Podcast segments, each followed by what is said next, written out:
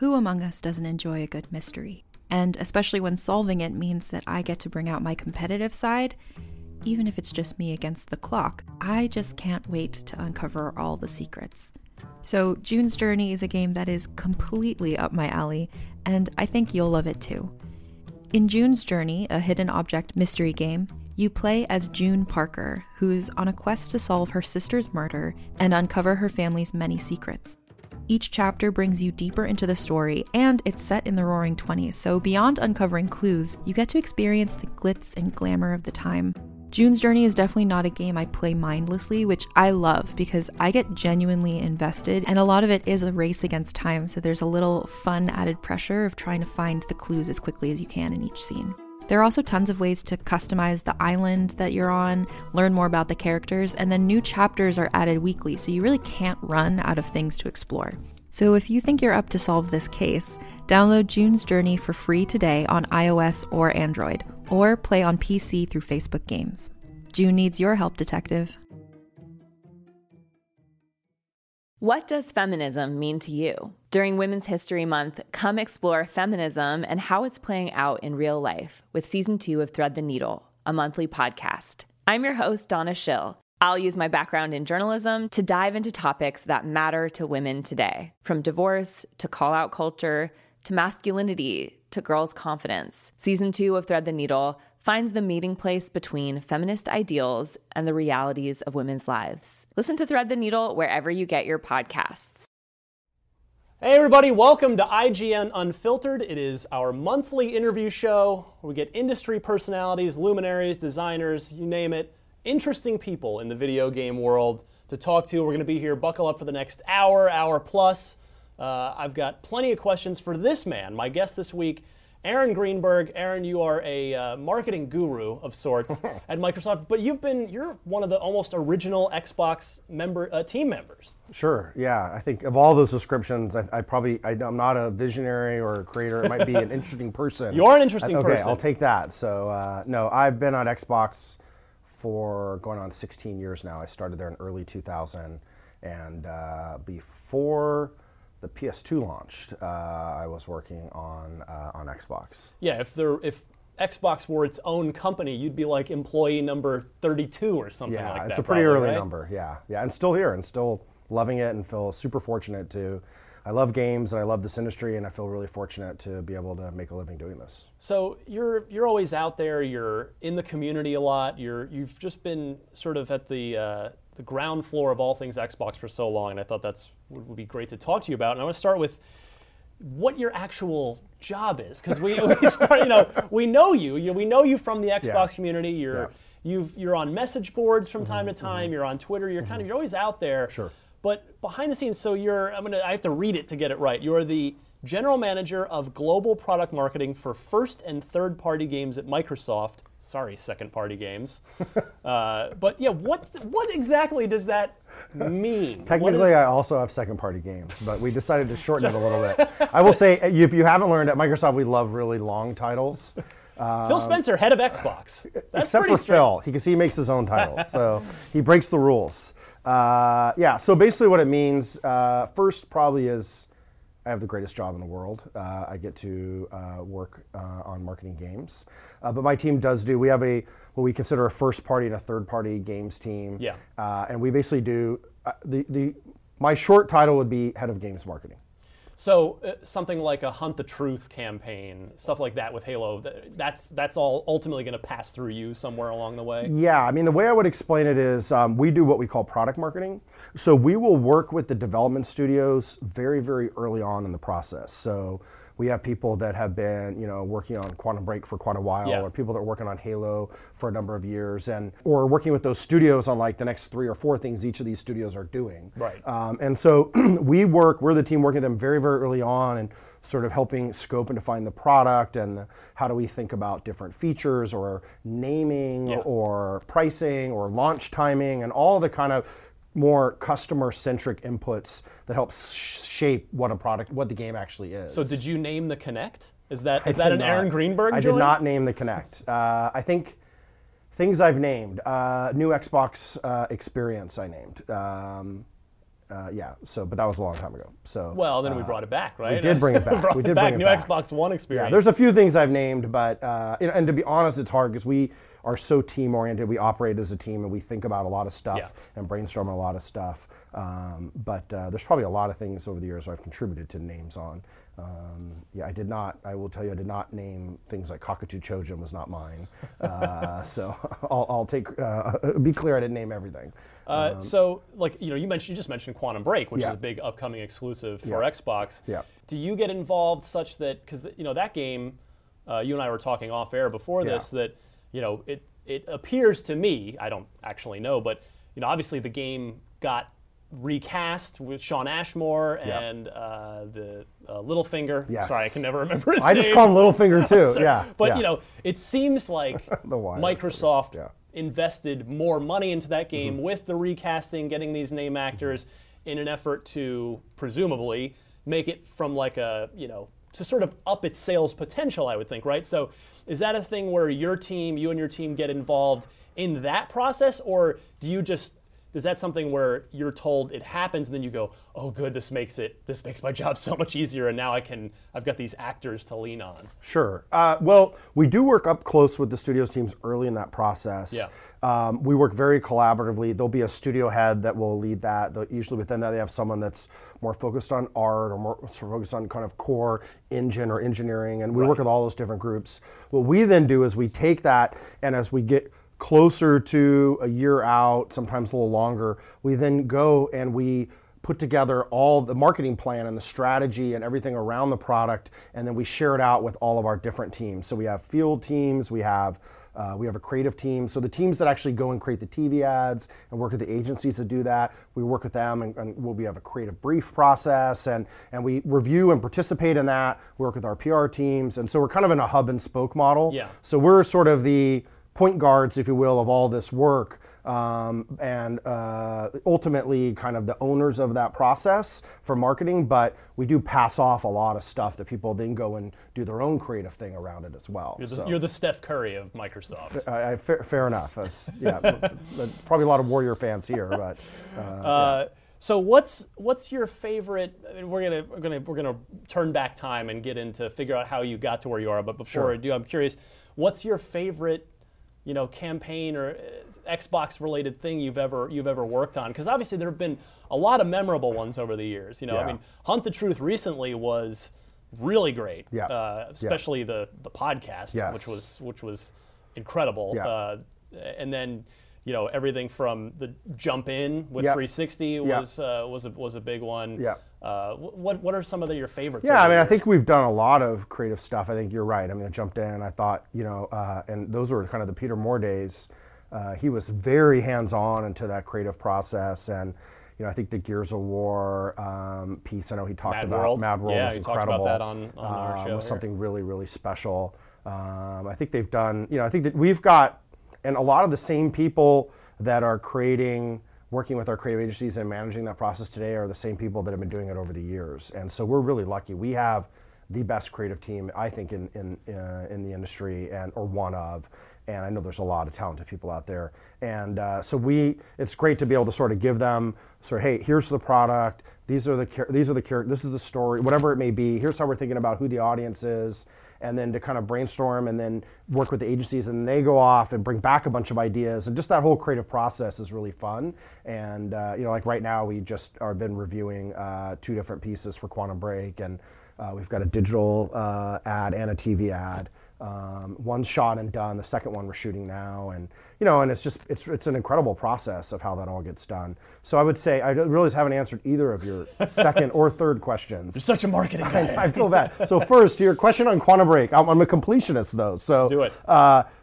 We absolutely thought that Quantum Break has the potential to be an extremely innovative game that in many ways can define what a generation can be, and is a type of game that is what is a next gen game, what is a Gen 8 game. Yeah. And there's a lot of titles, it's hey, this is a great game, but it also you know, how much different is it than what I played last gen? And Quantum Break, with the way they're thinking about the narrative, the storytelling, you know, these two sort of, you know, the hero and the protagonist back and forth, and then the ability to use live action as part of that, as a medium for them to tell their story, and just knowing what Remedy does, like, you know, they've never made a bad game. They've, you know, they have incredible storytelling skills and what Sam Lake and that team does. And so giving them more tools and resources to go create something really, really special, absolutely a deliberate bet for us. So, and we're seeing final previews of the game right now, and we're pretty confident the game's going to deliver. I mean, that's why I think you're fascinating, is because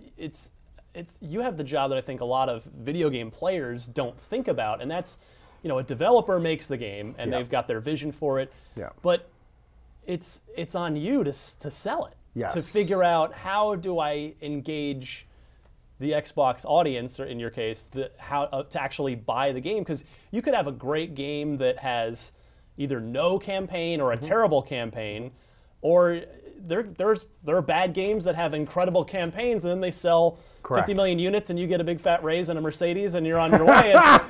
But it's like, so that that side of it's really interesting to me. Without naming names, have you ever taken something to a developer, so that this is how I think we should market this game, position this game, and they've just gone, wow, that is not at all what I was thinking for my game? Of course. So I think you're right. I mean, first it is we market all the games. So, you know, we know not all, one of the lines I say internally to people, like I say, we love all of our children, but they don't all go to the best schools, you know? And so, you know, so it's just the nature of what it is. And so we have to find what makes it unique about each of those. And some of them are big AAA blockbusters where we know we have a lot of resources, like Halo's an example, where we were on TV with The Walking Dead in the spring with the Chief and Locke piece, and then we had multiple beats up to the final gameplay trailer, and we had the podcast and all this other stuff. So we had a lot of resources, and, you know, and then there's other titles where, you know, we didn't have any money for TV. Most titles we don't go on TV for. And how do we market? What do we do creative more from a more scrappy standpoint? But all the strategic stuff about when do we announce things? What are the key beats? What events do we go to? What do we show? What demos do we show? What do we, you know, like, we're heavily involved in all that. And it's a super collaborative process, but it is what makes the job so much fun. And you learn from everything. You know, we're not going to get it all right, but when we do make mistakes or something happen, we go afterwards and we look back and we go, okay, like, we would have done this differently, and here's what we learned, and how do we kind of apply that to the, you know, to the next thing you do. To your point about the, you know, and then we also, I mean, you think about, you know, the creators are going off and making great games, and we're fortunate internally to have, I mean, some world-class, you know, studios, whether it's 343 or Turn 10 or the guys at Coalition, or, you know, a lot of, you know, even smaller teams that we work with through our publishing group. But we work with them on naming. What is the, you know, what does the box art look like? What's the viz IDs? We kind of industry call. So, you know, and all that, and it's an iteration. You know, we iterate and iterate and iterate, and, you know, we so much of that is how do we take the essence of what they're trying to do, but then also frame it in a way that we will, you know, when we do create the box, that it's got a central figure. There's some sort of key things to allow. How does it look on the shelf? How will it look on a website? And usually a lot of blue and orange seem to be the two dominant colors on any given game box. Yeah, you know, and we have specialists. That's just what they do too, and we work with them on each of them. And so it's just it's an interesting process. Absolutely, we have debates about stuff, and we debate it, and we, you know. But the thing is just to listen and to learn, and ultimately, we don't always 100% agree on everything, but I think we have a good track record of at least understanding why we're making decisions and explaining them, and we don't just say this is what we're doing and, you know, too bad. But we've had, you know, we have different teams. Some teams are want to be more involved in it. Other teams are kind of like, listen, we trust you guys. We're just going to make the game. Do what you want with it. And it just kind of depends on the group, how detailed they are involved. And some of them, frankly, have incredible marketing skills, and we're like, that's genius, and like, that's better than our idea. You can just take credit for it. Totally. We're like, yeah. Some, you know, not all ideas come from us, so we, you know, it's a good process. And I've got to imagine that your job affords you at least, it's probably not monotonous, right? Monotonous, correct? Because you've always got a different game and a new challenge. You might be working on a Halo marketing campaign one day and a Cuphead campaign the next day. Absolutely. Right? So we do first, second, and third party. So first party is obviously all of our exclusive titles, mostly internal studios, but we do have a lot of published titles. So like Scalebound with Platinum as a published title, as an example, you know, or Sunset. Even Remedy, Remedy and Quantum, exactly. Yeah. So a lot of the best game developers in the world will make games for us exclusively, but they want to stay independent. And so, you know, that works out really well for us. But we also do second party. So Tomb Raider is an example of that. Now that Tomb Raider caught a lot of flack from consumers, from gamers, for, you know, in fact, on my podcast, I was one of the people that kind of wondered, man, it seems unfortunate to take an established third-party thing and take it away from half the audience. And then we saw it, Sony's doing that same thing with Street Fighter V. You know, Xbox players don't get that. Is that, like, do you get involved then in the messaging of that and trying to sort of make that work too? Because that sort of adds a whole nother, like, yeah, you got to go market the game. It was one of the big first-party published titles is your November game, which is like the big slot that usually Halo is in the November slot. Yeah. But then does that just add a whole new series of headaches of trying to figure out, well, we got to sort of convince the fans that our heart's in the right place here? Yeah, I mean, I think we absolutely learned a lot with Tomb Raider. And I don't think anybody could have predicted or expected the reaction and how, you know, what it was like. And with that said, you know, a lot of the titles that we invest in and the teams we invest in are things that we believe in. Yeah. And by providing that investment, you know, strategically has a lot of benefits, you know. Of course. And so and we didn't do it from a standpoint of just, hey, we want to invest to make sure other people don't have it. In many cases, we're investing, you know, it depends on the title, but in some cases, titles won't get made if we don't invest to make. Would Dead Rising 3 be a fair example of that? I don't remember in that particular case, so I can't say that was an... But I would say the large majority... That was a Capcom game that was actually published by Microsoft, right. So that seemed... Generally, I would say may not have been made at the same scale, or may not have been made at all. Right. And so, you know, and so when you sort of invest, it's just like how movies get made. People go and invest and say, "I'm going to go invest to make this, have this movie be made." We go in and say, "Hey, we're going to be an investor to make this, have this game be made." And sometimes that is the case. In other cases, it's a developer that just says, "Hey, we want you to help us with the distribution and the marketing of it. We just want to make the game. We don't want to deal with that." So a lot of that, you know, comes into play. So I think people don't understand maybe that side of the, hey, this is actually seed money that's helping something get created in some cases. With that said, you know, it's complex because, you know, we're really excited. We bet on the, you know, the Crystal Dynamics team. Our IGN's Xbox One Game of the Year this year. I thought it was a great choice. Personally, it's probably at the very top of my favorite game of the year as well. They did an incredible job at that title, and so we're excited to have it on our platform. And obviously, we paid to make it. We're publishing it. We're going to publish it on our platform. We know eventually it will come to other platforms, and gamers everywhere will be able to play it, whether or not they have an Xbox. And you know, that's a good thing too, but you know, that is a little bit of the nature of the business. So let's rewind a little bit. You've been at Xbox for a long time, since 2000, 16 years. Yeah. Before that, you were at Disney. Yes. What is pre-Xbox Aaron Greenberg? So I worked at Nestle Food Company, and I worked at Disney Consumer Products. So I worked at before Microsoft recruited me, I was in Burbank, California, the Disney Channel building, if anyone from California kind of knows that area. And I worked in a children's books business, actually. Interesting. And I worked for a guy named David Haddad. If you happen to know, he's now the head of Warner Brothers Interactive. So he runs all that business. I haven't talked to him in a long time. So I'd love to reconnect with David. He's a great guy. And I was in the marketing team. And so my traditionally, I would say the role I traditionally played was, I usually was in the marketing org, but I was always the data and insights and analytics. So I was doing a lot of modeling or analysis or forecasting. And so in that case, it was like, how many books should we make? What price point should they be? Looking at different types of formats, where are we going to distribute the books? And working with the teams to help build you know, data models and things like that to figure out how we go to market with them. And so I did that for a little over a year, and then Microsoft had called to ask me to come. What'd you do at Nestle? At Nestle, I was in operations, and I actually did planning of production. I would plan how much products we would produce in our plants, and then the other thing I did was I would plan our supply chain of how we would ship things. So there was we had to get to the retail stores or their distribution centers. but like you could ship by truck, which is super expensive but fast. It's like a simulation game. Okay, it is. It's like a train simulator game, or I mean, and so by the way, I love simulation games, which might explain this. You could do it what they would call by piggyback, where you put the truck on the train. So that was kind of an in-betweener. So it was a little bit cheaper, but not quite as fast as the truck. And then there was rail. Don't put the cookie dough on that truck. No, exactly, exactly. Yeah, and then the rail was like super cheap, but really slow, and like they get lost sometimes, and you know, so, and you had, and like the whole idea was fell off the track. Exactly, exactly. And so that was a lot of you know, optimizing the model so that we were never out of stock at retail, and then we didn't make too much, and it was just this efficiency simulation game basically. And I did that for a number of years. And what I didn't realize was the woman that I worked for there had gone to work at Microsoft, because Microsoft started calling me, and I was like, listen, why am I ever going to move to Seattle? Doesn't it rain all the time there? And so I actually refused to interview at Microsoft.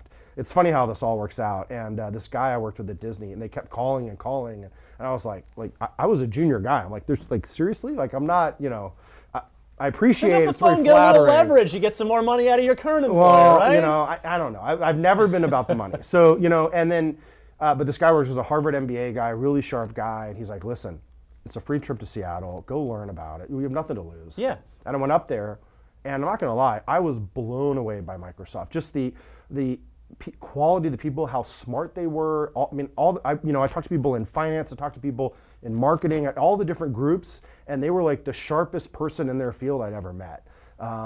You know, and then Seattle's a great city. I didn't know. I just saw, what do you see? I mean, watch a Monday night football game in Seattle. You know, just see the rain and someone's throwing fish, right? So I was like, okay, I don't know. It doesn't tell me much about Seattle. So, and I fell in love with Seattle and the idea to be able to live downtown. And I grew up in Southern California. No one really, it's so spread out. So this, I could walk to things and live in the city. And so, yeah, I just, no family, no friends, knew nobody. And in 1997, on Christmas actually, I moved to Seattle and went to work at Microsoft. And I was doing forecasting for all of our products in Latin America. Probably a much longer answer than you or your listeners will want to put up with. But that's what we have the time on this show. This is where we get into it. More and more than you ever want to know. Aaron Greenberg deep cut right now. Or how do you get a job in video games? Maybe this is it. I don't know. I think so much of it is like the opportunity of being at, I think, the right place at the right time. So I did that for a couple of years, and I was doing forecasting for all of our products in Latin America. And then... Yeah, where does the Xbox come into the picture? Well, then the team at Xbox reached out and said, hey, we need somebody to come and do analytics and do business insights work for us on Xbox. We're starting this Xbox thing. We don't know like what genres sell where, how much should the games be, you know, like what's the model, like how much is wholesale versus retail? Yeah, you know, Microsoft hadn't made a console before. People forget that was an entirely new business. They made at most Windows games. Yeah, we didn't sell a lot of stuff at retail either. Yeah, so just the whole model, just hardware in general. Exactly. Right? So I came in and ended up running a small team called the Xbox Business Intelligence Team, and we would do everything from I did the first contracts with NPD. I built this tool called the Mega Pivot, which was, I was very proud of at the time, actually still used today, but it's basically all the sales data, really easy to use, really self-service. You could look at any, by genre, by year, you could look at any title, see, and easily, anyone could use it to see how much it was selling. That was, no one could ever, used to always have to request custom reports or data. Mm. Just made it, you know, and then did a lot of like, analysis on, I remember like we did a report on like the Dreamcast launch and like what did we learn from that, or we would do competitive reviews, and then went to Japan a lot, spent a lot of time with folks there learning about the industry, and met with a lot of analysts there. How old were you at this point? When, you know, 2000, you'd been up in Seattle for 3 years, you said, or... Yeah. Yeah. Well, how at what point, you know, is this like... Let's see, I was... Were you a well-traveled professional at that point, or was this like still young kid Greenberg, eye-opening? I was not 30 yet, so I don't remember, what, mid to late 20s. Okay, so, yeah, I would say I was new enough to, like, I think be capable, but was still, like, super learning. And for me, it was fascinating to study and learn. For me, it was about... almost like getting a degree in video games, because I had to learn everything about the industry. Were you a gamer before you joined Microsoft? I was a gamer. Like I bought Dreamcast on day one when it launched, and I wouldn't say Peter Moore thanks you, by the way. Yeah, I was a huge Dreamcast fan, but I wasn't like the super hardest of the hardcore. Yeah. But I played a lot of games, and I was a gamer for sure, and I was fascinated by the business and the industry, and so that kind of led me. I did that for a while, and then. So did you? Were you? You were telling me before that you did analytic, you did prediction models. Yes. For the original Xbox launch lineup. Yes, I did. Which of course included, you know, you had Halo, of course, Azurik, and Munch's Odyssey. Correct. And that, did Nightcaster make launch? I think it did. Yeah. So I basically had a model, and I worked with all the guys who now would be on my team today, all the product marketing guys who we do a lot of that too. Yeah. Like, how much are we going to sell these things? And were you pretty dead on with most of your? We were so far off on everything, way off. And I mean, the #1 title we expected was going to be Munch's Odyssey, right? Because historically, the sort of side-scrolling platform character adventure had kind of been the go-to game of any console launch, right? And then we didn't have any, like, even if you remember that E3, we had Halo at that E3. It kind of had an okay E3. Right. It didn't show. It didn't. Super well. No, it wasn't talk of the show or anything, you know. And so. Halo took off when it launched, and there was like, you know, that is the lightning in a bottle. I mean, we all played it, and it was a masterpiece. You might not be sitting here if not for Halo. I don't think any of us would be here if it wasn't for Halo. Yeah. I mean, you'd probably still be here, Ryan. But well, I mean, OXM wouldn't have existed, which is where I work, so I might not be here. Maybe we both wouldn't be here, but you're right. Halo became that true killer app platform, you know, defining title.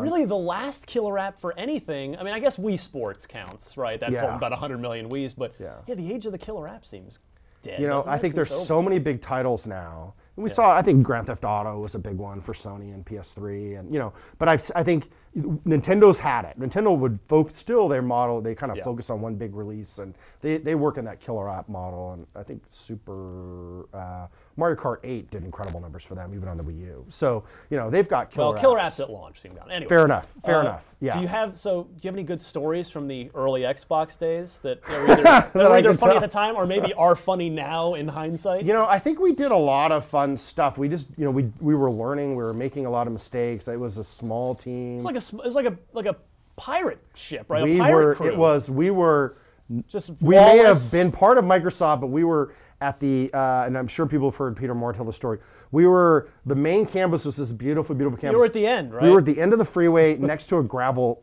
pit company. And so like I would get dings in my windows in my car all the time. So for me, a lot of my memories are just stuff we did with team members.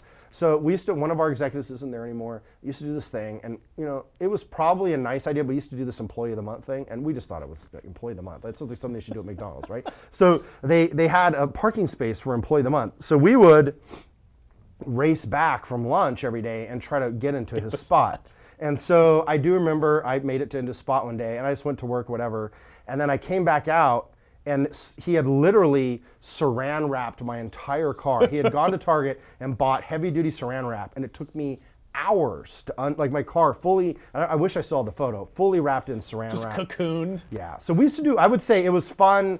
We would do, you know, one of these guys was like Albert Pinello, if you've heard of him. So Albert worked with him, and he was always a car guy, always was like fixing up cars and stuff. So he'd be at a meeting, we'd see his cars, sometimes I was involved, a lot of times someone else, but they would take his car. Don't admit guilt now. Totally, and they'd move it to somewhere else in the parking lot, and then we'd just sit in there and just watch him as he goes out, and he's like, thinks his car's been stolen. That's ice cold, it's cold, you know?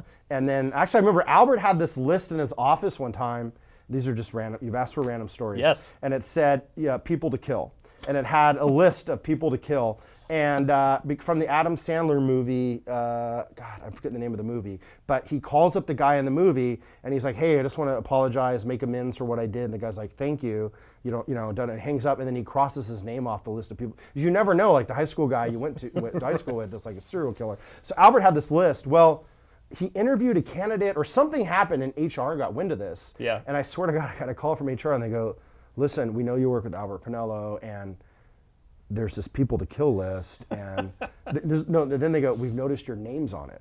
And I was like, okay. And I'm like, but you know, like it's like, you've seen the movie, right? And they're like, oh, are you sure? And they actually made him take it down. Jeez. So there's been some fun, you know, like a lot of stuff like that. But I would say, you know, the other stuff was just growing up in the business, like getting to present to Robbie Bach every month. We do like a business overview, or working with Jay Allard in the early days of Wii. Where did he go? Jay disappeared. Oh, Jay was one of the greats. He you know, invented the hoodie over the sport jacket. Sitting down on the stage. Yeah, the hoodie. I remember that. Yeah. No, I mean, I think, you know, he was, God, that guy was smart. I would love to interview him. Jay Allard, if you're watching this. Jay, you should get on here. Come on in. That's a show I'd like to watch. I won't bite. Yeah. So, you know, I think, but a lot of the, like, I mean, I remember the first PowerPoint deck on, like, what Xbox Live should be, you know, and sitting in the room, and it's like, hey, well, we want to have this online service, and we knew we had the hard drive and the Ethernet port, but it was like, we want people to be able to chat in the living room, and we want to be able to, and then what game should we do? And, you know, and so for me, it was fun to be part of that, and we did a lot of trial and error, but we also were, we were small, we were able to make a lot of stuff happen quickly, yeah, so it was really, it was a really fun time and a lot of great memories. And there's still a few, you know, kind of monks from back in the day that are still around, it's great to be able to catch up with them as well. What's an average day for? I always like to ask this of people because I think people that work in the making and creating of video games, and you know, you're in the trenches at Microsoft Xbox campus. Yeah. Walk me through an average day for you, because what does that look like? I think most people, like, I don't know. I have no idea what sort of. I would say it's probably a lot less glamorous than what people think. You know, so I think whenever I tell anyone I work on Xbox, or they're like, oh, that must be an easy. You sit in your office and play a video game. You probably get that all the time. Yeah. And or I wish that were the case. Yeah, yeah. Everyone's, you know, families or everyone's kids are always like, oh my God, I wish I had. I'm like, eh. But so, my day, every day, two words. I would say email. Yep. And meetings, and like that summarizes my yes. So, I will start my day usually at 8, and then go to usually about 6. Wow. Between 8 and 6, I'm in meetings almost every minute of the full day. What meeting are you missing right now for this? Well, today we're moving offices, so that's actually how I'm able to make this whole thing happen. So I'm happy to be here, but I will do 8 to 6, and in some cases, so to give a little profile what that would be. Yeah. So full and if I'm lucky, I can go get lunch. If I'm lucky, it's that crazy. Yeah, and I do that 5 days a week, and then I go home and have dinner and and then I'll go and do email again late at night. It's a hard grind. I mean, but. Yeah, that's why you have to love what you do. And so, and I work with like my team.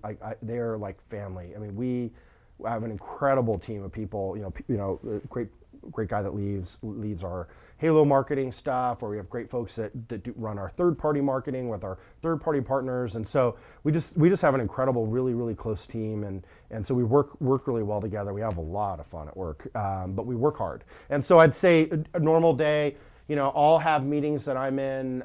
Sometimes we'll be presenting to Phil and our leadership team, and we'll be taking them through a recommendation, or we'll be giving them an update on a title, and we may want to get maybe more investment in the title. We may want to move the title date. We may want to confirm, like, here's our go-to-market plan, whatever that may be.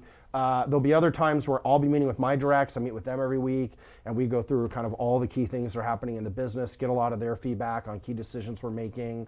You know, we do a lot, we review our budgets. There's a lot of administrative stuff that's probably super boring. I do one-on-one meetings with all my directs, and then, so I do 30 minutes to an hour with them. So we sync on, hey, you know, so there's a guy named Guy Welsh who works for me, and he manages Gears and Forza, and so he'll give me an update. You know, he spent the week out at Turn 10, and here's what's happening with their project, or he actually this week he's been up at Coalition, and I'll get a deep dive from him, and he'll say, hey, so here's how we're thinking about this next beat or this thing. Yeah, is coming up. Totally. And so, you know, we go through a lot of that, and then he'll, you know, we'll strategize. What should we do? What are the options? What are the challenges? Where's the studio out on stuff? You know, and then Phil will send us random mails saying, I think we should do this or that. And, you know, and we're like, that's an interesting idea. So it's just a lot of that kind of stuff. And then within marketing, like I'm games, but there's also someone else that does Xbox Live and leads that team. There's someone else that does our hardware, which does like hardware and the bundles and all that. And then we sit and do a lot of work together across team as well. So, and that just between all that and all the other reviews, it ends up, we end up in meetings all day, every day. So when recently Scalebound was moved to 2017, was moved to next year. Yeah. So were you a part of that, or is that one thing, or is it sometimes a marketing decision and sometimes a development decision? It's almost always a team decision. Right. You know, so in this case, you know, there's someone on my team that has been dedicated to Scalebound, working with Kamiya-san and team, works for one of my directs. And then they've been working with our publishing team and with Kamiya-san and his team very closely. And as we're sort of looking at the lineup for this year and kind of where they are and what the, how their aspirations, I mean, sure. That game is super aspirational, and we want to be able to give them enough time and resources to do that. You know, and so that's one, like from a production standpoint, it makes sense to have the time.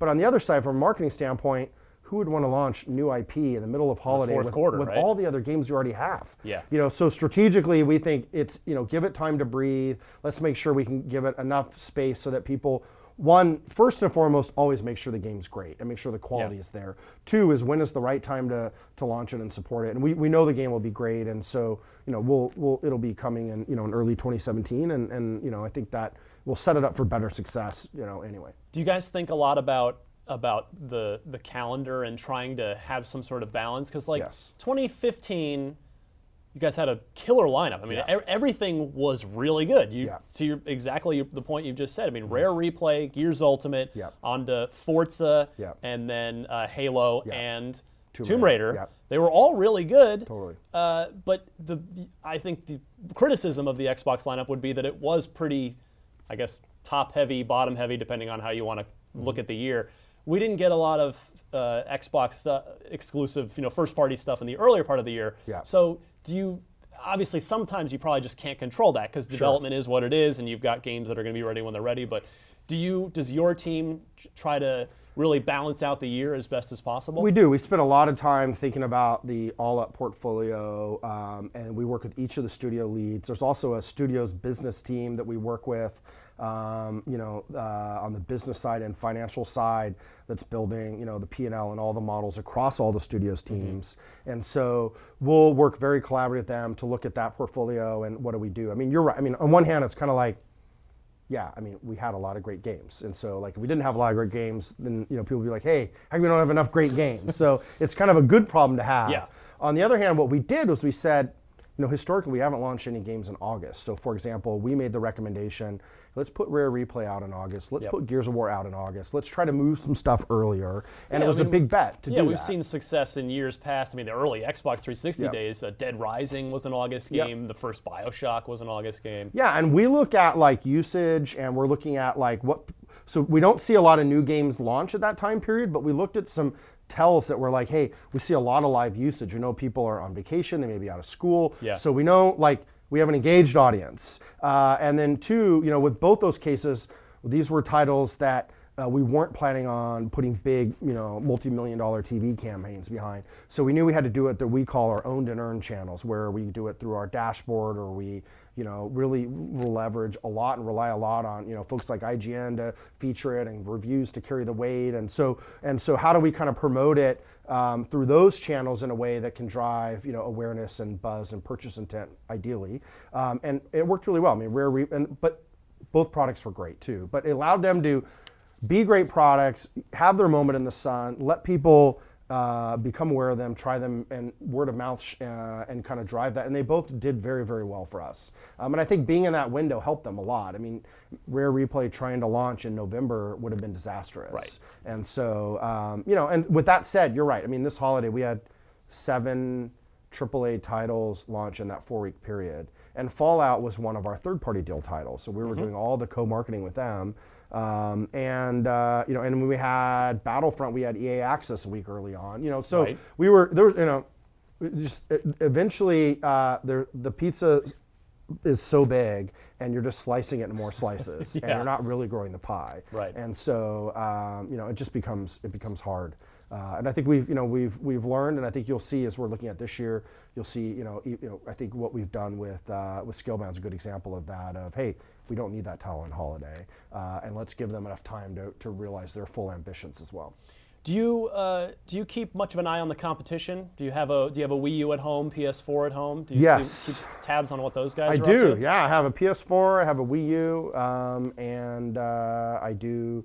I have Steam on my Win 10 PC, so... had to throw the plug in there, Windows 10. Brought to you by, they pay my bills. Actually, I'll be honest, I love Windows 10. I mean, I've been very happy with the OS, and been thrilled with that, and but I do. I mean, the challenge I have is just how much free time do I have to play games, right?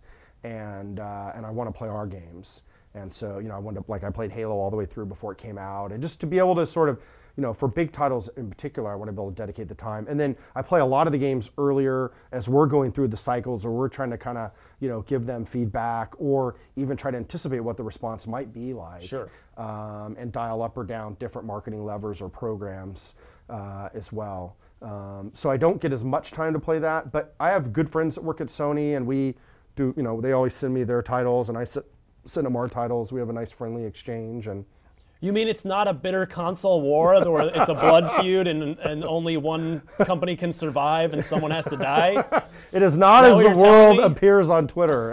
Surprise, surprise. Yeah, I mean, I think, the way I would describe it is it's like a football game. It's like we've got two teams on the field and we're competing. Poor Nintendo. Sorry, Nintendo. Well, sometimes it's them. There's more than two teams in the league, okay?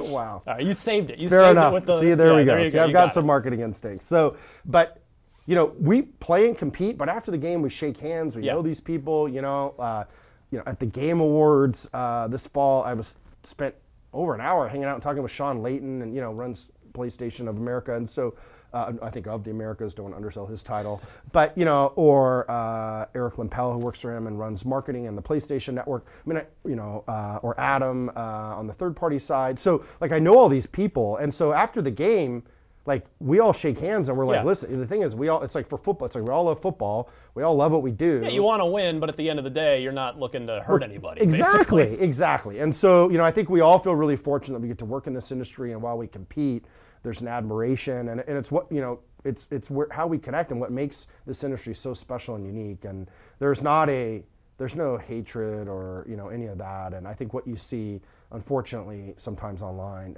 is not really reflective of really, we're human people. We're often friends. We'll go out to dinners and, and spend time together. Now, strategically, we may not, we obviously don't share secrets. But, right. And we don't share playbooks, to use the same thing, and then, but I'm sure a lot of football players do the same thing. Of course. And we know our fans root for us, and, and people sometimes give me a hard time when I go out and kind of trumpet stuff we're doing or whatever, but it's like, yeah, I root for the home team, like. Who pays your bills. Exactly, right? Like, yes, I want us to sell more, do better, whatever, and so, and that also, as the marketing guy, that's my job also, so. But at the end of the day, it's, I think, a lot closer, friendlier industry than probably what people really think. You mentioned in the middle of that answer that you'll often sit down and play things in the middle of development. Maybe you guys, of course, Microsoft, you guys have builds coming in for various updates and just progress along the way, whether it's an alpha or whatever it is. What are you playing lately? Early? Yeah. What so, other stuff? I mean, you're not giving away any secrets because you're playing things as they're in development. Well, first, I think what's interesting is that, through that cycle of development, there's a lot of stages and gates that people don't realize. But, in the early concept phase, it's often there's nothing to play. Right. And then there's like a pre-prototype phase. First playable. Totally. Yeah. And then there's a prototype, but then you get into like full production, which is where like the millions and millions of dollars usually get spent. Yeah. And so, well, I will tell you what I've played that I thought from a prototype or kind of maybe prototype leading into production now.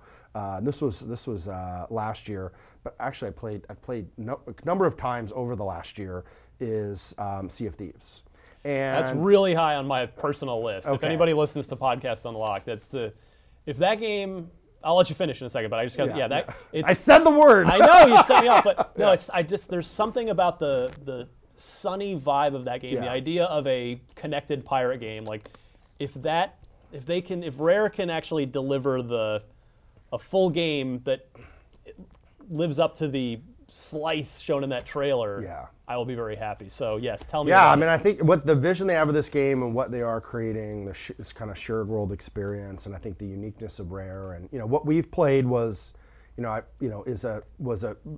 visually not stunning thing, right. But that comes later. Totally, exactly, and and the scale and all the stuff may not be there, but the core mechanic of, hey, it's me and a bunch of people on a ship, and we're doing a bunch of stuff, and we're going to an island, and then we're you know, and then what happens when I die, and then how do we all work together, who's raising the sail, who's like, I mean, like, oh, we've had so much fun. And then it's just funny to see the, so we were playing with like Kudo and Phil, and so Kudo just jumps in the water and goes, jumps on another ship. He goes AWOL, right?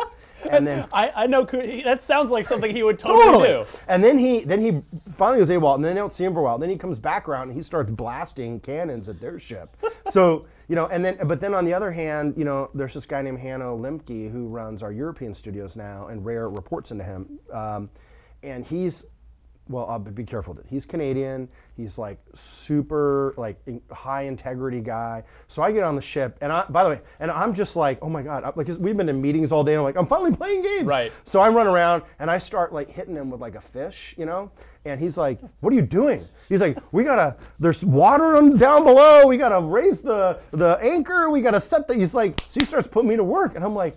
Shit. And you're beating him with a fish. I am, because I'm just like, it's, why not, you know? So, you know, I don't know. And so, so it's just fun, you know, just an example of a kind of a, you know, a full, you know, it's kind of an earlier prototype of the game, but so much fun. And what, you know, when you see those types of experiences, and we're all playing, and we did this multiple times throughout the year, and we saw it progress.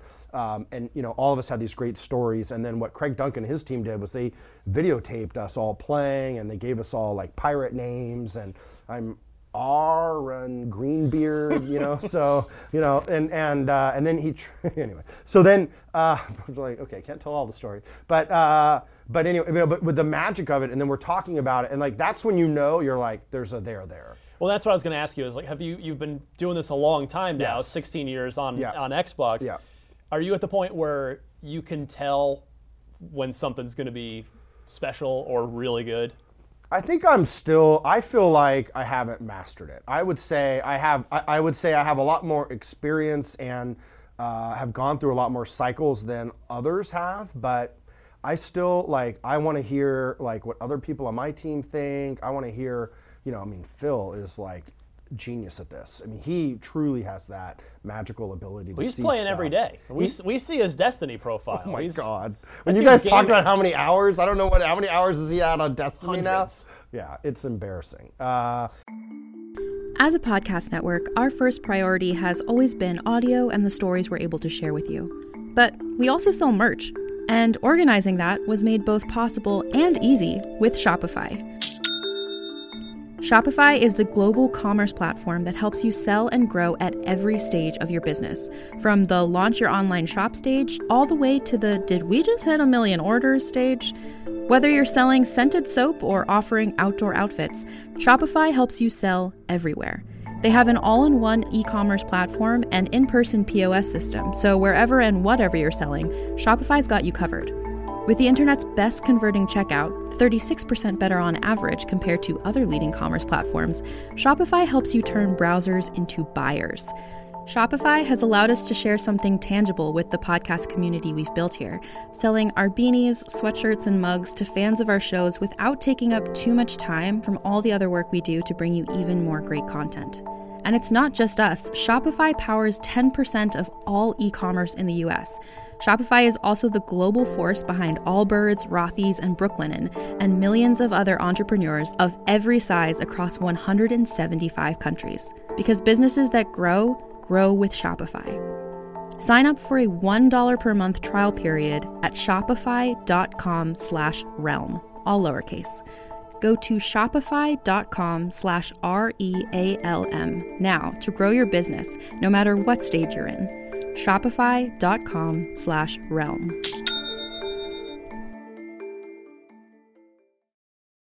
Hi, I'm Madigan from Your Angry Neighborhood Feminist, a podcast that explores the world through a personal feminist perspective. Check out new episodes Mondays and Fridays for a wide variety of topics and news episodes. Listen wherever you get your podcasts. Rage on.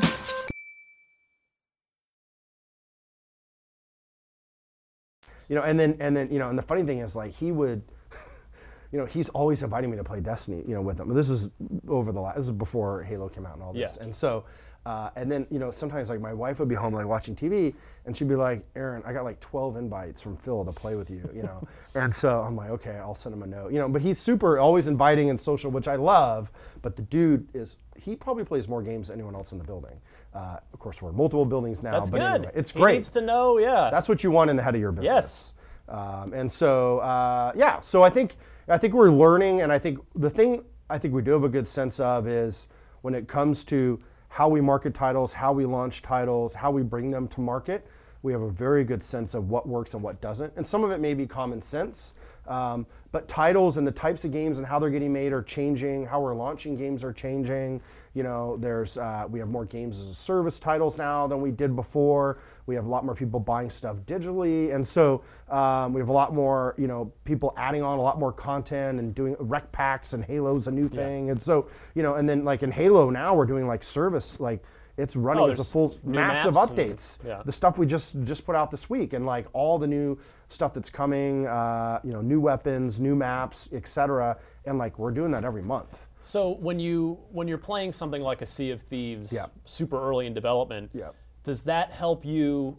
Like, will you latch on to a really cool mechanic? Because mm-hmm. you said, you know, the mechanics are there, yeah. just the rest of it's not. Correct. Well, does that help you latch on to a really cool mechanic to go, okay, this is how we can sort of help sell this game and position this game as, you know, maybe the like we'll. Yes. I guess what I'm trying to say is, will yeah. something like that work its way in later, where maybe the like in 6 months from now or a year from now, whatever it is, mm-hmm. if at the very end of a Sea of Thieves trailer, yeah. it's like, you know, the Xbox logo screen, yeah. and then there's like a stinger at the end of a character beating another character with a fish. Well, that and then that we'll just we'll know like the so yeah. does stuff like that kind of. When you get the early access and you're playing yeah. early builds, does that help sort of drive the direction of where you think you can take the marketing of the game? Absolutely. I mean, it's so important to us because we are the only team really that is, from the marketing side, we have a huge organization of people that do different things in marketing, but we're the only people that are playing the game, know the whole vision of what they want to create. And so then what we'll do is like, we did the naming. So like, you know, we go off and work on naming. How could we possibly name a product without even knowing what it is, right? And so it's just, you know, it makes sense, but that informs that. Yeah. We're doing what we call the visual ID. So we're right now, you know, what is visual ID, the key visual ID, which a lot of people think basically is the box art, right? Right, yeah. Exactly. But it also ends up being, you know, all the same stuff you see in retail or on digital assets or whatever right. it is. And so what is that iconic thing? And, you know, and with pirates, you could imagine go all different kinds of directions. And so knowing what the game is and the style of the game, the tone of the game, the color palette of the game, you know, and we work collaboratively with Rare and that team on it, absolutely informs those things. And so that is a super fun part of what we get to do. So 3 Xboxes yes. under your belt at this point yeah. in your Microsoft career. Yeah. What would you say is the proudest moment of your career so far at Microsoft? Wow, you know, I would say there's a couple things that come to mind, and it might be a little different than what you would expect. But you know, I was doing marketing for Xbox Live after I did the business intelligence stuff. I went and then did Xbox Live yeah. For a while. And so I got to market the new Xbox One experience and really also did the marketing and PR. So I got to really, when we did the unveil of that at E3 that year, and got to work with John Shepard at the time to unveil that. And the other part you may not remember was we were, I think, one of, not the very first box ever to bring Netflix to the TV. That's right. Yeah, and that was big for you. That was, to me, you know, because so much of this is about like we work super hard, but like, how do you leave? Like I always tell people on my team, like, what you want to leave your fingerprints on this industry. You want to be able to say, hey, you know, I helped contribute to this thing, or I had this idea, or I helped make this thing happen. And for me, like, it may not be a gaming thing, but like, I remember going down and we had dinner with Reed Hastings, and we were talking with them and his team, and about, you know, Netflix at that time was only mail order discs, right? And everyone loved them, and it was, did you have 1, 2, or 3 discs, right? And yeah. so, and they were this kind of vision of what they wanted to do digitally, and we worked with them early on, and to be able to work with them and to announce that and what that did and how that kind of took off. At the same time, reinventing, it was also the first time that we can remember where we actually took a consumer electronics product and relaunched it entirely through software, you know, and now it's like every system gets updated and all that, but those things hadn't been done before. That's true. So for me, that was a highlight, just getting to, you know, work with the team that was envisioning it, helping drive a lot of the key decisions, helping market and, you know, launch that stuff. I thought that was a pretty big highlight. I think the other thing for me is I always get really excited about when you can do a lot with like a little. And so I worked on Xbox Live Arcade in the early days and launched that program, and got to, you know, get to market and promote a lot of those titles in the early days. And we had Pac-Man on the service, and one of the things we had done, we were sitting in the room and, you know, I was thinking about Pac-Man, and I was like, you know, the great thing about Pac-Man is you have that one maze, but like no one's ever created a different maze, and there's only been one. And so I went to Japan and met with Toru Iwatani, the original creator of Pac-Man, and the folks at Namco, and said, listen, we want to do, this is before esports, before anything, I said, we want to do a Pac-Man World Championships. We want to do it on Xbox Live, and we want to take all these players from around the world. We want to allow them to play the current Pac-Man that we're bringing to Xbox Live Arcade, but then we want to surprise them and create the first brand new maze ever for Pac-Man. Such an iconic thing. Yeah. And they agreed. You know, and so it was like, oh my God, they agreed. Now, by the way, I had no marketing, I had no budget, I had nothing. So like they agreed. Now they're going to make a new product. And of course, we're going to sell it. So there's, you know, not, you know, but for them to prioritize this or whatever else they're doing was kind of cool. Then two, we had to do this whole, I would say, pre-esports world championships. We had people from all over the world playing, and we did leaderboards through live and whatever. And we got Quiznos to sponsor it, and they paid for the entire thing because we literally had no money. So we did this in Times Square. We had Billy Mitchell. Remember Billy Mitchell? Oh, sure. It's from King of Kong. Exactly. Yes, the one-time record holder in Donkey Kong. Exactly. So Billy Mitchell was the top-rated Pac-Man scorer on it. By the way, he bought a 360 to play for this when he heard about it. He beat all other scorers, top of the leaderboard on Pac-Man, and represented USA. Then there was a guy, Dwayne. Did he have the American flag tie? He had the American flag tie, and it was, by the way, class act guy, great guy, always looks the same. I don't know if he aged or not. He is like, and you know, he owned like a hot sauce company in Florida. It was just, I mean, it was like, but it's video game history. And here I am, like, we just had this idea on a whiteboard in a room. Right. And I flew to Japan, and then we had this, now we got the creator of Pac-Man making a new map for us. Like, holy cow. And then we've got these great legends. And then, like, there's, I forget his name, there's a guy from Canada who was the number one player in Canada. And those two had always gone back and forth over the years. And we had guys from Mexico, we had someone from Japan, people all over the world. They came in, they played. The guy from Mexico actually won. And Carlos, sorry Carlos, I forget your last name now, it's been a few years. But we had, I mean, it was like USA Today, it was the New York Times, we had the New York TV stations, like the weather reporters were there, were live from the Pac-Man World Championships. Namco brought all this historical stuff from the history of Pac-Man no one had ever seen out of their vaults. And so for me, like that would be another highlight. It's just something super cool that we created. The game was really fun.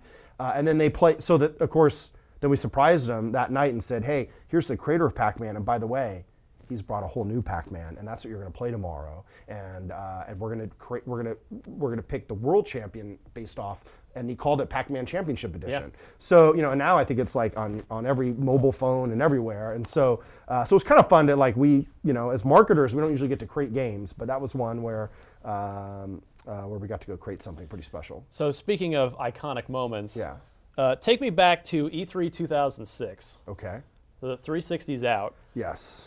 What was it like for you and your team, particularly, you know, as on the marketing side? When your Xbox 360's off to a good start. You practically couldn't find one up through February. It was really hard to get.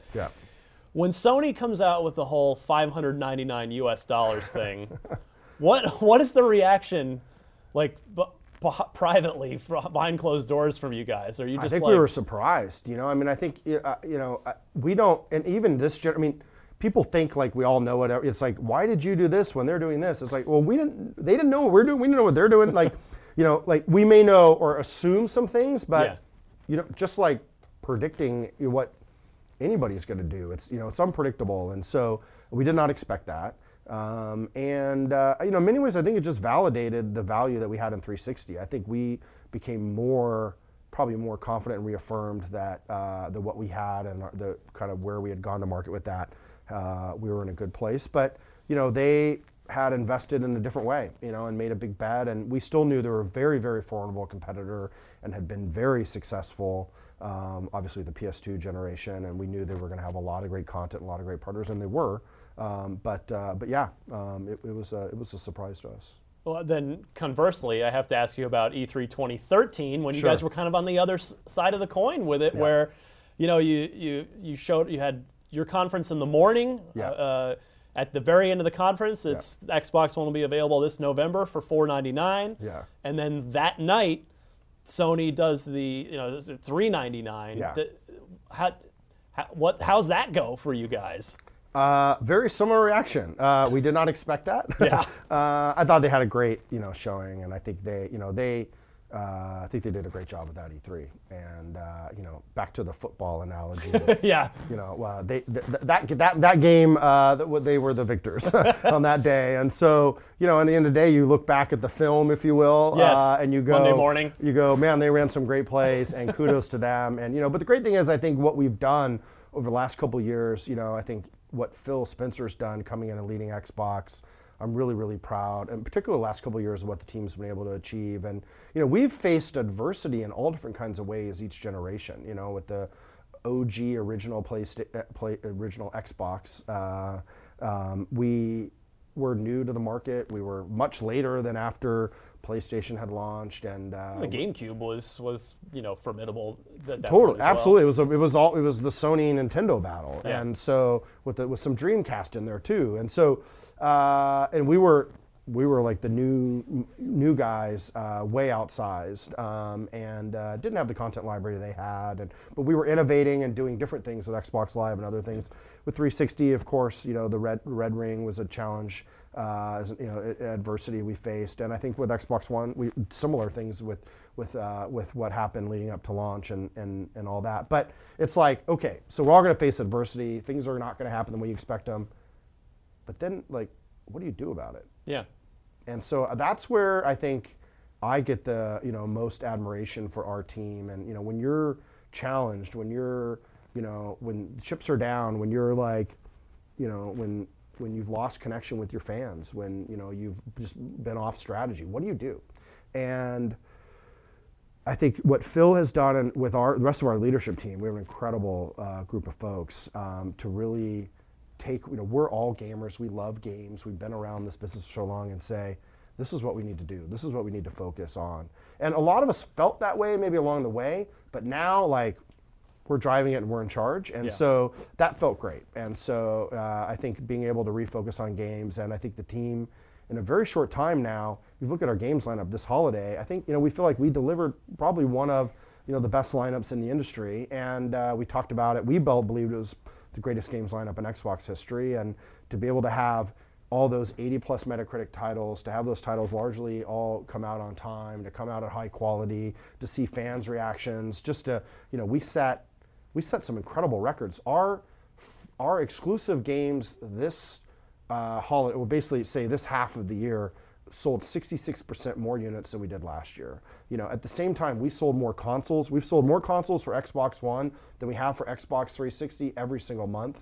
So we're turning ahead. By the way, PS4 sold a lot more than PS3. So like, the whole industry is growing. And so I think it's good for us. It's good for everybody. You know, we're seeing our publishers are selling more games, and so. But I'd say I'm particularly proud with where we've innovated. You know, we've delivered over 200 new features to the console in 1 year. We delivered backward compatibility, which was a huge. The Elite is probably my favorite new toy. The Elite controller. You know, I just think about the new Xbox One experience. In addition to the titles, some great innovation with Windows 10 streaming and the Xbox app there. I just think, you know, the team has done. I feel like the team's done more than a year's work in a year, and so that's kind of, we want to keep doing that. I think we're very passionate about that. I think we're hungry. We know that we have to work a little harder and be better than the other guy in some cases, and I think the team has shown up really well. Do you think that you know, I've predicted on our Xbox show Unlocked that, I mean, inevitably at some point, whether it's this year or not, that there will be a slimmed down form factor of Xbox One. At least there certainly, we got a couple of them during the 360 generation. When that point comes, do you think, because you mentioned one of the proudest moments for you was you just said you felt like the original NXE with the 360 was sort of, and then with Netflix and Kinect was sort of almost a relaunch of the 360.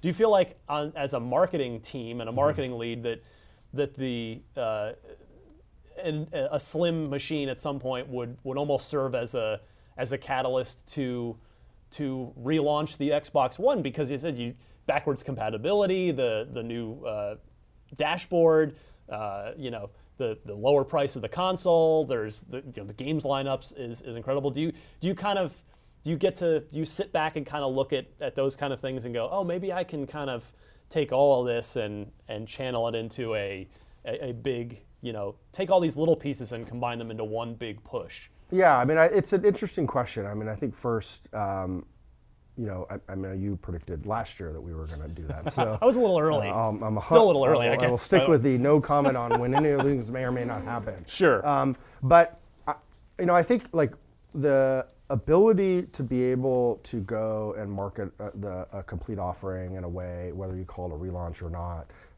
I think we try to do that this holiday with our games lineup and with what we did with backward compatibility, what we did with the new Xbox One experience. And I think we saw a lot of, we had a really, really strong holiday as a result of that. And so, for us, we're going to continue to focus on building great games. We're going to continue to focus on putting our fans first. We're going to continue to focus on making Xbox Live the best online service and community. We're going to continue to innovate. We want more people to play our games, more people to experience these things. And so that's kind of our focus, and what do we do with other things and all that remains to be seen. And some things may happen, some things may not, and we'll talk about them at the right time. So you were kind enough to walk me through the meeting-filled day, average day for you. Yeah. But I'm kind of curious, so how is success measured for you? Sure. Like when Aaron Greenberg sits down and gets his performance review. Right. I mean, maybe we don't have to get that granular. But yeah, like what's sort of success for you at the end of the day? Well, so every month we look at our business results. For us, we do obviously have projections of what we want to achieve, and it's not all just about units and sales. That is part of it. We look well, that's at what I'm curious of. Look at like engagement. Yeah, we do. We look a lot at engagement as a key. From a business, we actually look at engagement as our top metric. And so, because the problem is that if you just go and sell something, but your customer doesn't come back, how often do they come back and play it? Because that is really the determinant of the value they see in that game. So the number of times each person, we launch a game, how many times do they come back and play that game? And it can vary based on the type of game or the release of the game. And so the level of engagement, also the most likely they're gonna wanna go buy that game or a similar game if it comes out next year or the next version of that, is dependent on how much value we got out of it. You look at something like Minecraft and try to think about how many game sessions, how many times people have gone back and played Minecraft. I mean, it's astronomical, And so, but you think that's why you paid a couple $2 billion for it. But think about from a fan engagement standpoint, like if you paid $20 for a title, you may, and how many times you the value that you're getting. Thousands of hours. Exactly, it's unbelievable off the value chart. So that does matter a lot. But you're right. I mean, ultimately, that can sometimes be the hard part of the role. Is we don't always make every number or exceed every target.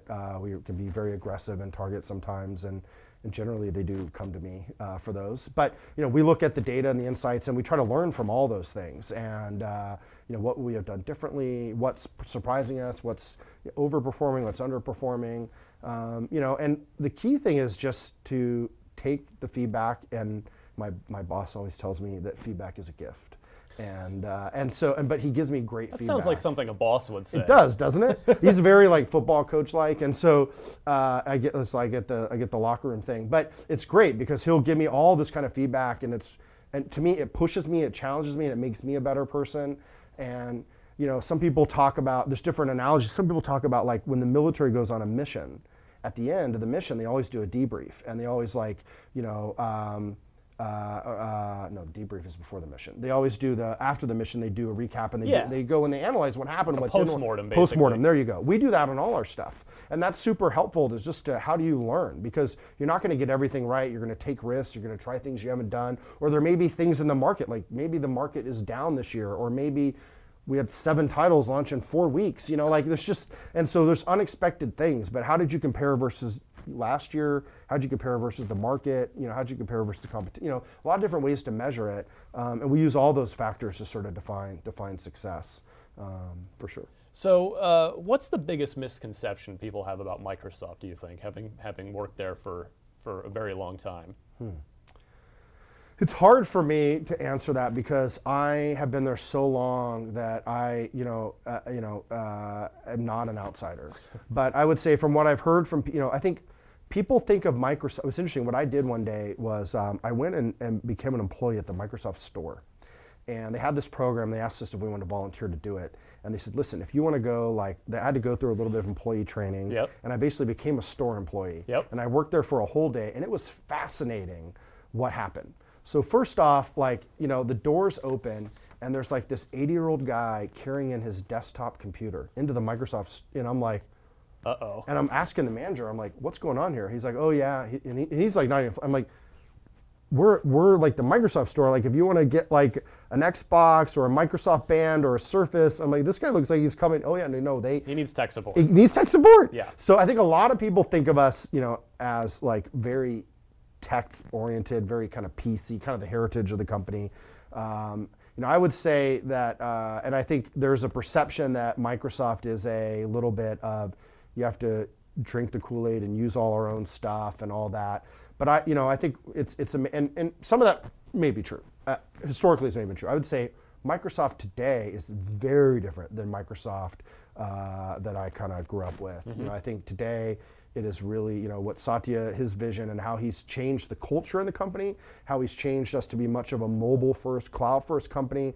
You see that, Office used to be all about Office to drive a computer on every desktop. Sell that $600 Office every year or two. Right, and now we have student versions. We have Office is on your iPhone, your iPad, it's everywhere, and they've got OneNote on the Apple Watch, so it's just like, so I think that, and by the way, it's about putting the customer first. And if you put the customer first, like, if they love your products and they want to use your products no matter where they are, no matter what device they're on, almost always if you focus and make your decisions based on them, you're going to make the right decision. And so it's been refreshing, and I think, the company, people feel like, we're on an upswing, and of course stock's going up, and all the smart people are saying that too. But and we're seeing a lot of growth in our business.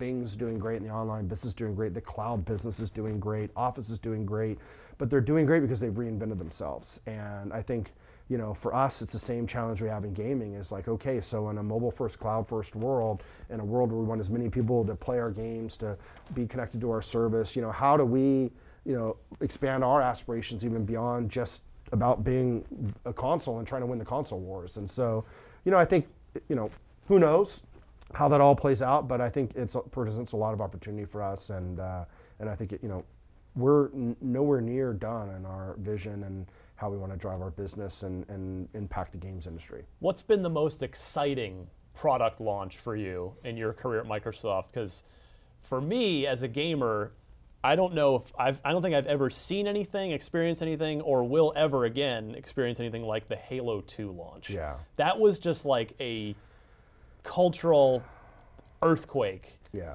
And I mean, I was very lucky to be near the epicenter of it, working for an Xbox magazine. And, but that, what for you was the most exciting product launch, whether a console or a game or? Probably Xbox Live. I worked on Xbox Live in the early days, and we were launching it and post-launch, and when we did the beta with Revolt, and I'm trying to remember the other games were in there. But for me, like the MotoGP, right? MotoGP, that's right. And Halo 2 was the first Halo that had Xbox Live, and that was what took it from LAN parties to allowing everyone to play.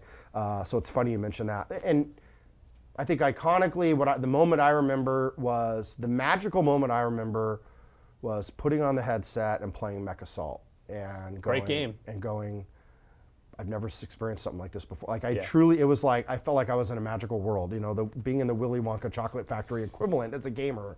I felt that way. And voice chat was not, kids, voice chat was not ubiquitous at all at that point. No, not at all. And like, people were doing multiplayer PC games largely without a lot of voice chat.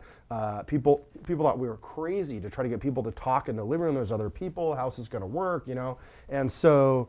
But I remember playing MechAssault and playing with people and just, you know, blowing stuff up, and just remember how much fun it was. And it was, the game was fun, but the magic was that we were, there was an experience created socially with me and my friends as if we were sitting on the couch together, but we weren't.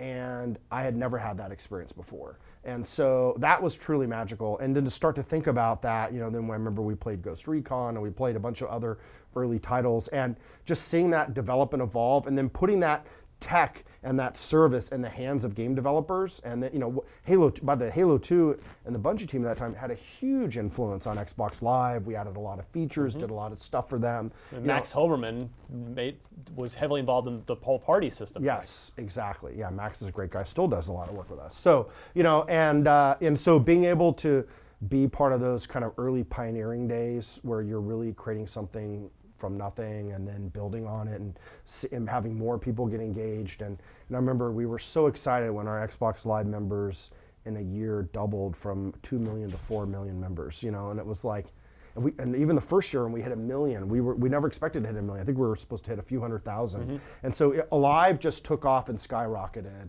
And so that was incredible. To me, that's probably the launch highlight that I remember the most. A little bit of an extended window, but that was super special. And then now to see where it is and to look back at that as like the foundation. And that was before Twitter, before Facebook, before all the social medias. So it was really cool to be part of that. If you could go back in time and change anything about either a marketing launch, a product launch, anything that maybe you've been involved in, if there's one where we could go back and go, I wish I'd done that one a little differently. Are there any of those? That's a great question. That's a hard one, because philosophically, two things I'll tell you about. I'm a glass half full guy. First, two, I love everybody. So I just, and sometimes it's a bad thing. It gets me in trouble on Twitter, by the way, because I'm like nice to everyone. I love everyone, and then people will be like, hey, have you actually seen like that person that like you wrote back and like they're like this horrible person? And I'm like, oh my God, I'm sorry, I didn't realize, so, but even with launches and things or other programs we work on, I try to learn from them, and I don't believe like, hey, we should admit where we made mistakes or we made miscalculations, but for me, it's a learning opportunity versus I really wish I'd done something differently. Right. I think I'd go back and maybe look at some of the early titles that we brought to market and go, probably shouldn't have launched those. There's a few in there. I probably shouldn't name names. Just I like to be I love to share them as much as I can. You love everybody. Exactly. I don't want to. Kick people any of the children. Hard on those. We don't kick any of the children in the teeth. But there were some pretty bad games in there, no, there were some incredible fun ones. We talked about a few, or Midtown Madness and Crimson Skies. Sure. And, a lot of those I loved playing. I know Phil was a big fan of Voodoo Events, which is a great title. I saw you have the Voodoo Events doll on your on your desk. So, but there's some other ones I didn't mention in that list that maybe we probably shouldn't have made. But with all that said, we learned a lot from the ones that weren't successful as well. So Xbox One, as we start to wind down here, we've sort of touched on it as a pretty killer lineup for 2016 on paper. We obviously hope that they're going to turn out as well as we want them to. Whether it's Quantum Break, sort of the next one up in April. Gears 4, Sea of Thieves, ReCore, Halo Wars 2, Crackdown 3, Inside, Cuphead, etc. That's not even all of them. So so which you like everybody, but which of those kids is going to the best school? Which one is Aaron Greenberg most excited about? Ryan McCaffrey with the trick questions. I'm going to get you in trouble. Pick your favorite child and then pick the one you don't like the most. Yeah, I'm going to get you in trouble with all the other developers. It's pretty easy for me because right now the title I'm most excited about is Quantum Break. It is 100% the type of game I love to play. Tomb Raider was probably my favorite game of last year, and I played a lot of Halo. I loved. Hear that, 343? See? Turn 10. See, no one will ever answer this question again because of that. But also, frankly, because some of the other titles I haven't played as much yet. So, at the end of the year, ask me again. It might be a different answer. But I will say that Quantum is shaping up to be an incredible game, a great story, you know, a lot of innovation with what they're doing with that title, not just on the narrative but also gameplay.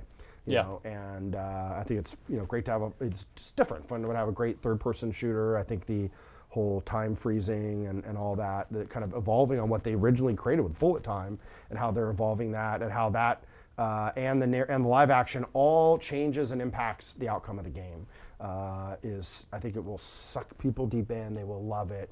It'll be something that will be magical for them too. And so that's the title I'm most looking forward to, just sitting down and just spending hours and hours playing.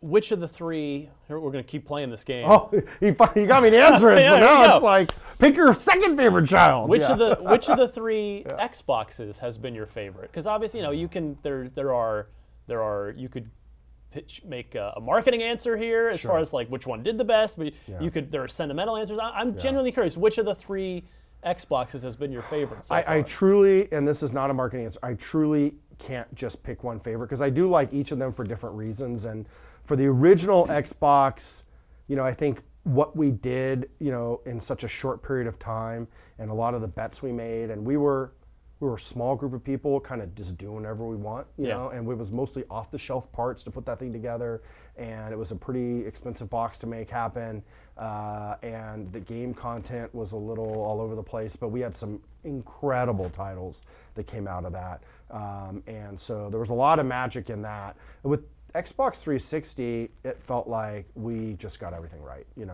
I think, building Xbox Live in, we did a lot, a lot of people, gave us a hard time about entertainment with Xbox One, but we did a lot of pioneering with entertainment on, with apps and having digital movies. Netflix. Totally, we had the 1080p streaming movies. We had Netflix, we did a lot of work with there. We worked a lot of TV providers. We did a lot of interesting stuff there. In addition to having, I mean, what an incredible lineup of, games from the Gears franchise. Mass Effect, I mean, exactly. It was just so many great games. Call of Duty kind of took off on 360. That's true. It was a launch title, Call of Duty 2. Project Gotham Racing, Forza. And so I just think there was a lot of greatness there. And I think with Xbox One, we're where we are right now, as I kind of spoke to, I think I'm really proud of what we've achieved over the last couple of years in particular.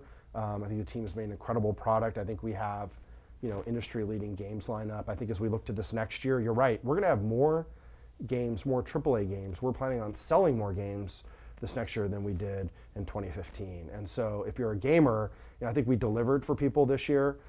This past year, we're going to deliver again for them in 2016. And if, if you love Gears or you're interested in, what is ReCore going to be like? Or what is ReCore? We literally don't know. There was a very vague trailer. Or Quantum Break, or there's just so many great games coming, and I just say stay tuned. And we're excited to let people get to play Sea of Thieves, and we've talked about we're gonna have a multiplayer Crackdown experience coming, and so there's just a lot of innovation happening, and so I think it'd be exciting to get to share more of that throughout the year, but it's gonna be a big year for gamers, and if you're an Xbox One owner, I think you're gonna be happy. So how about, what was your favorite original Xbox game? And then give me your favorite 360 game. I'm always curious to ask these questions of the old school guys. Okay, original Xbox game would be, I'm gonna go with MechAssault. Yeah, because of solid that call. Because one, it was a fun game, the amount of time I spent playing it, and the innovation that had around Xbox Live, and just really fond memories. It's a good single-player game, too. It was a good single-player game, and it had a lot of good memories for me. It's just a really, really fun game. Off the top of my head, that's what I will pick. Later tonight, I'm sure I'll be like, oh, damn it. We'll just dub it in. Exactly, yeah.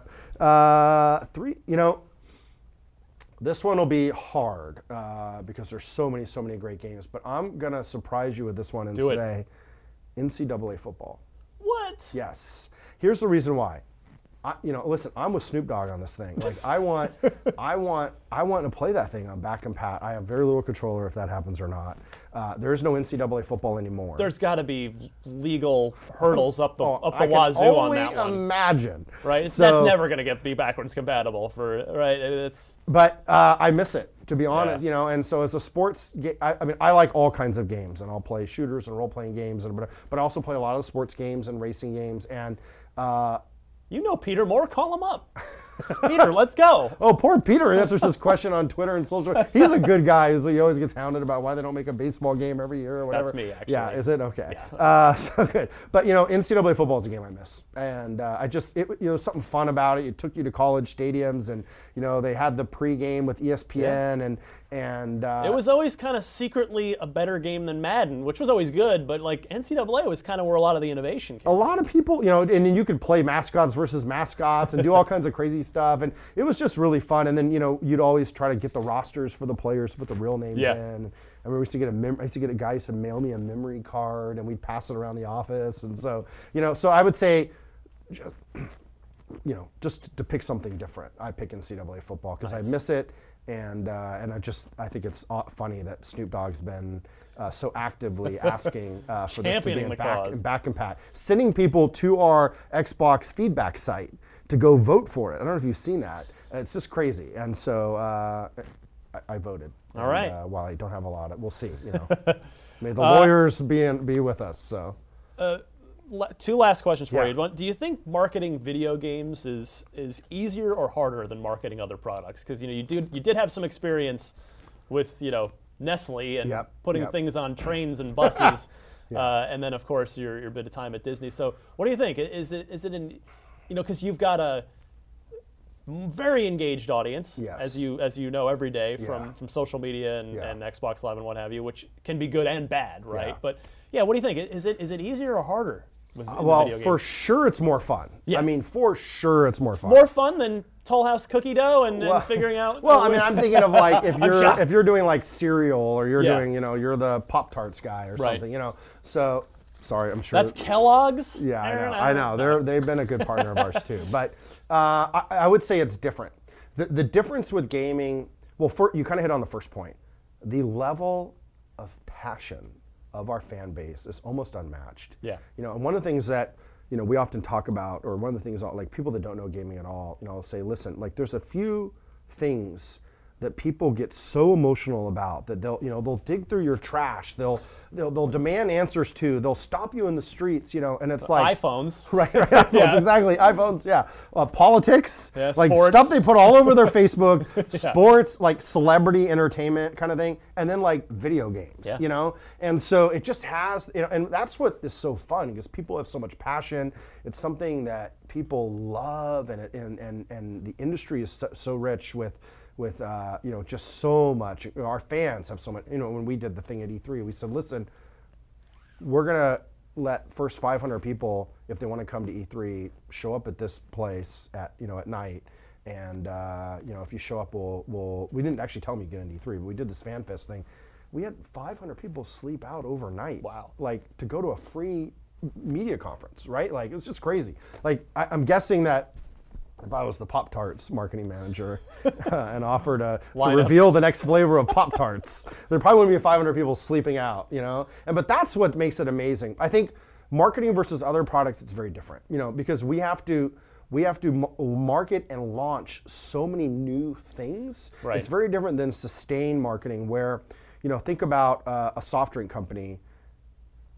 It's sugar water, right? Yeah. And so you're basically having to, it's marketing about creating events and engagement and things with your family, but it's not about new products as much. And we have to market new products, and some of those are new. Take ReCore, brand new IP. We have to go build a new brand. We have to explain people the characters, what the game's about, and create, when people, to get to, I want to buy your product, there's a long process that they go through of like, awareness, discovery, engagement, to where they actually go, I'm willing to buy it. Right. You know, and that journey to take people on You know, whereas like if I don't know if you're a Coke or Pepsi guy or whatever, but I'm more of a Coke guy. I gotta say. Good to know. Good to know. Okay, good. So you like you probably know what you're going to go buy at the supermarket, right? And so it's just a different thing. You know, we're but it's fun. That's the challenge. At least you don't have to find 17 different new ways every year to market the same sugar water over and over again. That would drive me nuts, right? That is true. That is true. And so. But I'll tell you, some of the best marketers work at those companies because they have to create something out of nothing,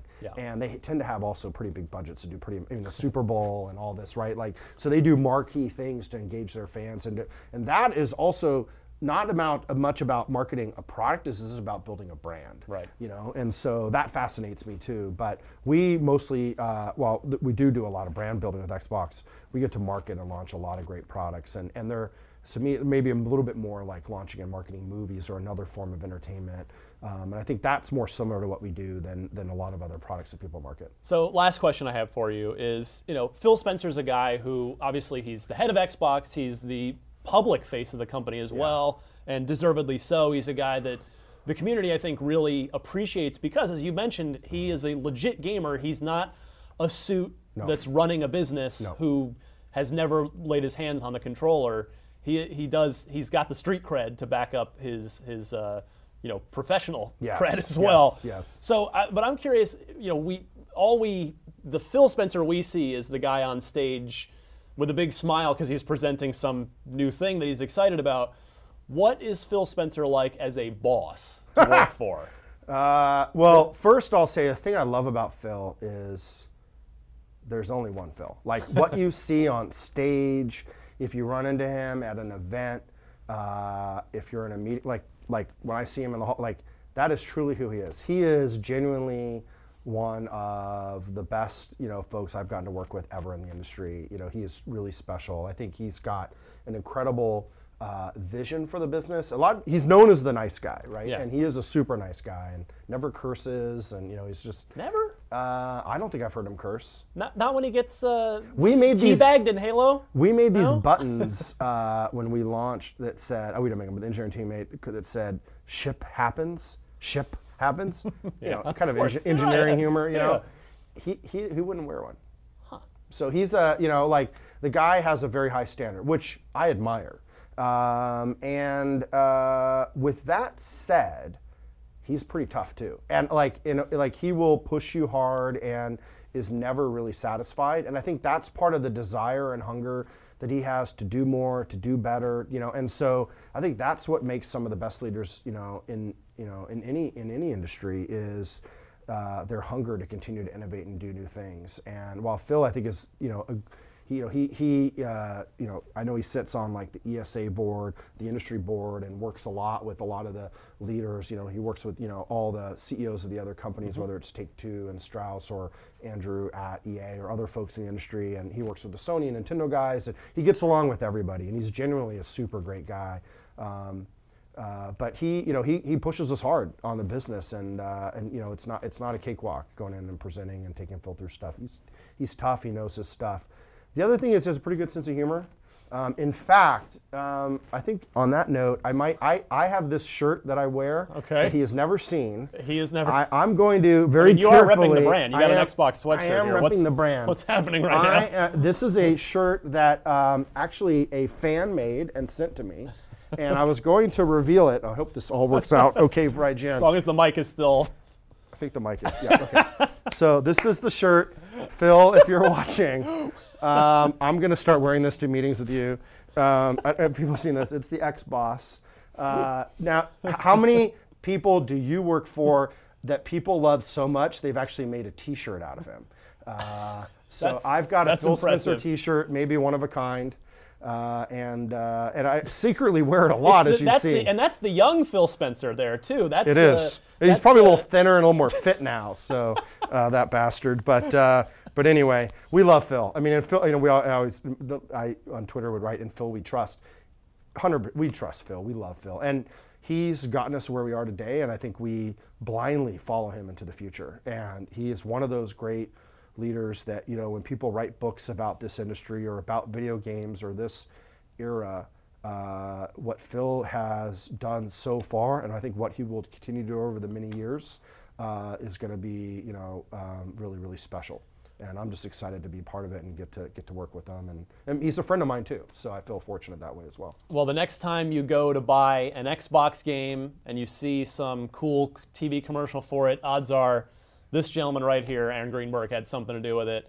Aaron, thank you so much for stopping by. This was a fascinating insight into your life and the Xbox world and what it takes to make Xbox games and get them out into the world. And now, if you'll excuse me, I have to go make a Steve Butts T-shirt, an IGN boss T-shirt. So, Aaron, thank you so much. My pleasure. This has been IGN Unfiltered, and tune in every month where we'll be sitting down with someone hopefully as interesting as Aaron. You're setting the bar very high here, my friend. Okay. Thank you so much, Aaron. All right, thank you.